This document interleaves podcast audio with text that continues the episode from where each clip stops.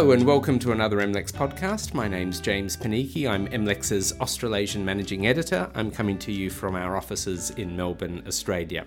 Now, the Cambridge Analytica scandal is weaving its way through lawsuits and regulatory reviews across the globe.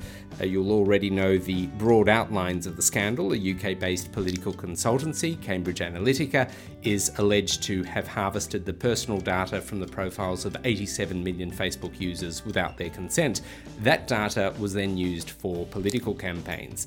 Now, the story emerged through media reports in 2017 and 2018. It wiped billions off Facebook's market capitalization and culminated in Mark Zuckerberg's testifying before the US Congress. And here we are in 2019, and Facebook is involved in litigation in a US jurisdiction, the Northern District of California, and that lawsuit is all about privacy. Amy Miller is MLEX's senior correspondent for privacy and data security. She's based in San Francisco and has been following this lawsuit. Hello, Amy. Hi, James.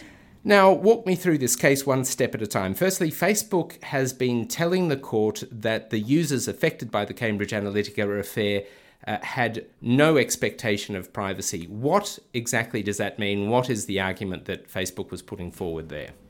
Well, Facebook has argued that users don't have a right to privacy after they share information with their friends on social media. And even if they did, uh, even if they did have an expectation of privacy, they haven't been harmed sufficiently to have standing to sue in, in U.S. federal court um, because they argue that they agreed to uh, to Facebook's sharing of, of their information with their friends on social media. So, in other words, Amy, the moment you share something on Facebook, there is an expectation that that will be disseminated, and so you can't you can't argue that you wanted uh, privacy, your privacy protected on that front. Exactly, exactly. That, that got quite a bit of media attention when Facebook made that argument in court. Yes. And the judge hearing the case has rejected that particular claim. What did he say? Yes, uh, he rejected it really categorically. He said Facebook's quote unquote uh, Facebook's argument could not be more wrong. He said that when you share sensitive information with a, with an audience, uh, whether you intended it to, to, the audience to be limited or not, you retain privacy rights and you can sue someone for violating them. In other words, if there is a limited audience, you can still have some expectation uh, of privacy. It's not like sending something out and publishing it to the wide world. It's not like sen- sending something out on Twitter. There is an expectation of privacy, even if it's just a, a bunch of friends. That's exactly right. And there was a further argument put forward by Facebook, and that was that even if users had had an expectation of privacy, they hadn't been tangibly harmed now, walk me through that, uh, that that logic. What is Facebook arguing there? Well, Facebook argues that, like I said, that they had agreed to this sharing of information, and that uh, they didn't suffer any harm from it. And, and to, to have standing to sue in U.S. federal court, you have to demonstrate some sort of harm, either tangible or intangible. And um, Chhabria really uh, rejected that argument. He said that that too is wrong. He says that federal law has long recognized that a privacy invasion is the kind of injury that can be addressed in federal court, uh, even if it doesn't lead to some sort of secondary economic injury like identity theft. Yeah, so in the case of identity theft, you can obviously tally up all of the damage you've incurred, uh, but with the loss of privacy, that is more subjective, but nonetheless, the judge is adamant that uh, it, it is a real damage that the person has suffered. Absolutely, yes. Now, on a recent development, the uh, US House subcommittee uh, that's looking into this issue has sent uh, the tech companies, including Facebook, a set of questions. What kind of information is the committee trying to elicit there? The, the main thrust of those questions is, is Facebook's relationship with apps and how much access they've been given. And did Facebook try to limit access in an anti competitive manner, is what they're trying to find out.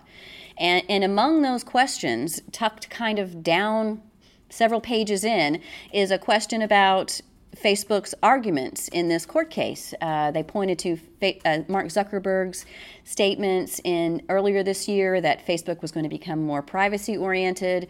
And they asked, how can you reconcile Mark Zuckerberg's statement that you're going to become a more privacy oriented uh, platform with your lawyer's comments in court that users have no expectation of privacy? And they said, who are you lying to, us or the court? So um, they're wanting some information. Yeah. Now, in terms of the case that you're following at the moment in uh, California, is this likely to be something that all users of Facebook uh, in the US could theoretically sign up to, or is it a bit more circumscribed than that? It's a bit more limited than that. So far, the judge has said that um, it only applies to Facebook users who set up their accounts before 2009. Uh, that, that users who set up before 2009 never consented to the practice of allowing third parties to access their information. And they adequately allege that users never consented to Facebook's practices of allowing some apps and businesses to sell to sell their information. And Amy, just to be clear, that 2009 uh, threshold that's been mentioned, that is as a result of changes to the privacy policy in that year, right? I believe so, yes. So, Amy, where to next? What are the next steps in this Californian lawsuit? Well, Facebook will have more opportunities to try to get this case dismissed, and it really just depends on those upcoming arguments. If the case moves forward, then it will go toward summary judgment, where the judge will weigh the evidence in the case and decide if, if it should be heard before a jury. And if that happens, if, if, if the judge lets that case move forward from summary judgment, then that's probably going to encourage Facebook to try to settle this case. I, I think that, that uh, losing this motion to dismiss might be some enticement to Facebook to try to settle this case as well. Um, but I'm guessing they're going to try to fight it and then it will go toward class certification. If it passes all of those hurdles, if, if the plaintiffs win on summary judgment, then they'll actually certify the size of the class. And that's when the, the parameters of, of the class will come into play. You know, are, are folks eligible only if they set up their account before 2009 or people who set up their accounts after that?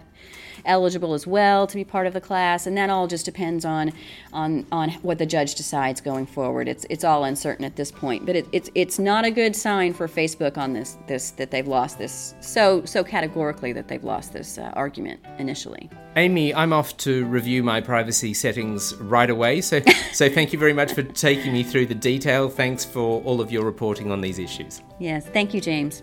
Amy Miller is MLEX's senior correspondent for privacy and data security, and she reports for us from Silicon Valley. And you'll find a link to this and other stories at our website, mlexmarketinsight.com. That's M L E X Market Insight, all one word.com. Go to Insight Center and check out the editor's picks. And while you're there, you can take a look at our podcast page. There are plenty of regulatory conversations from our reporters around the world, if that's what you're into. And while you're there, don't forget to download our recent special report on Australia's groundbreaking digital markets inquiry. And from me, James Panichi, thank you very much for your company. I'll see you again soon. Bye for now.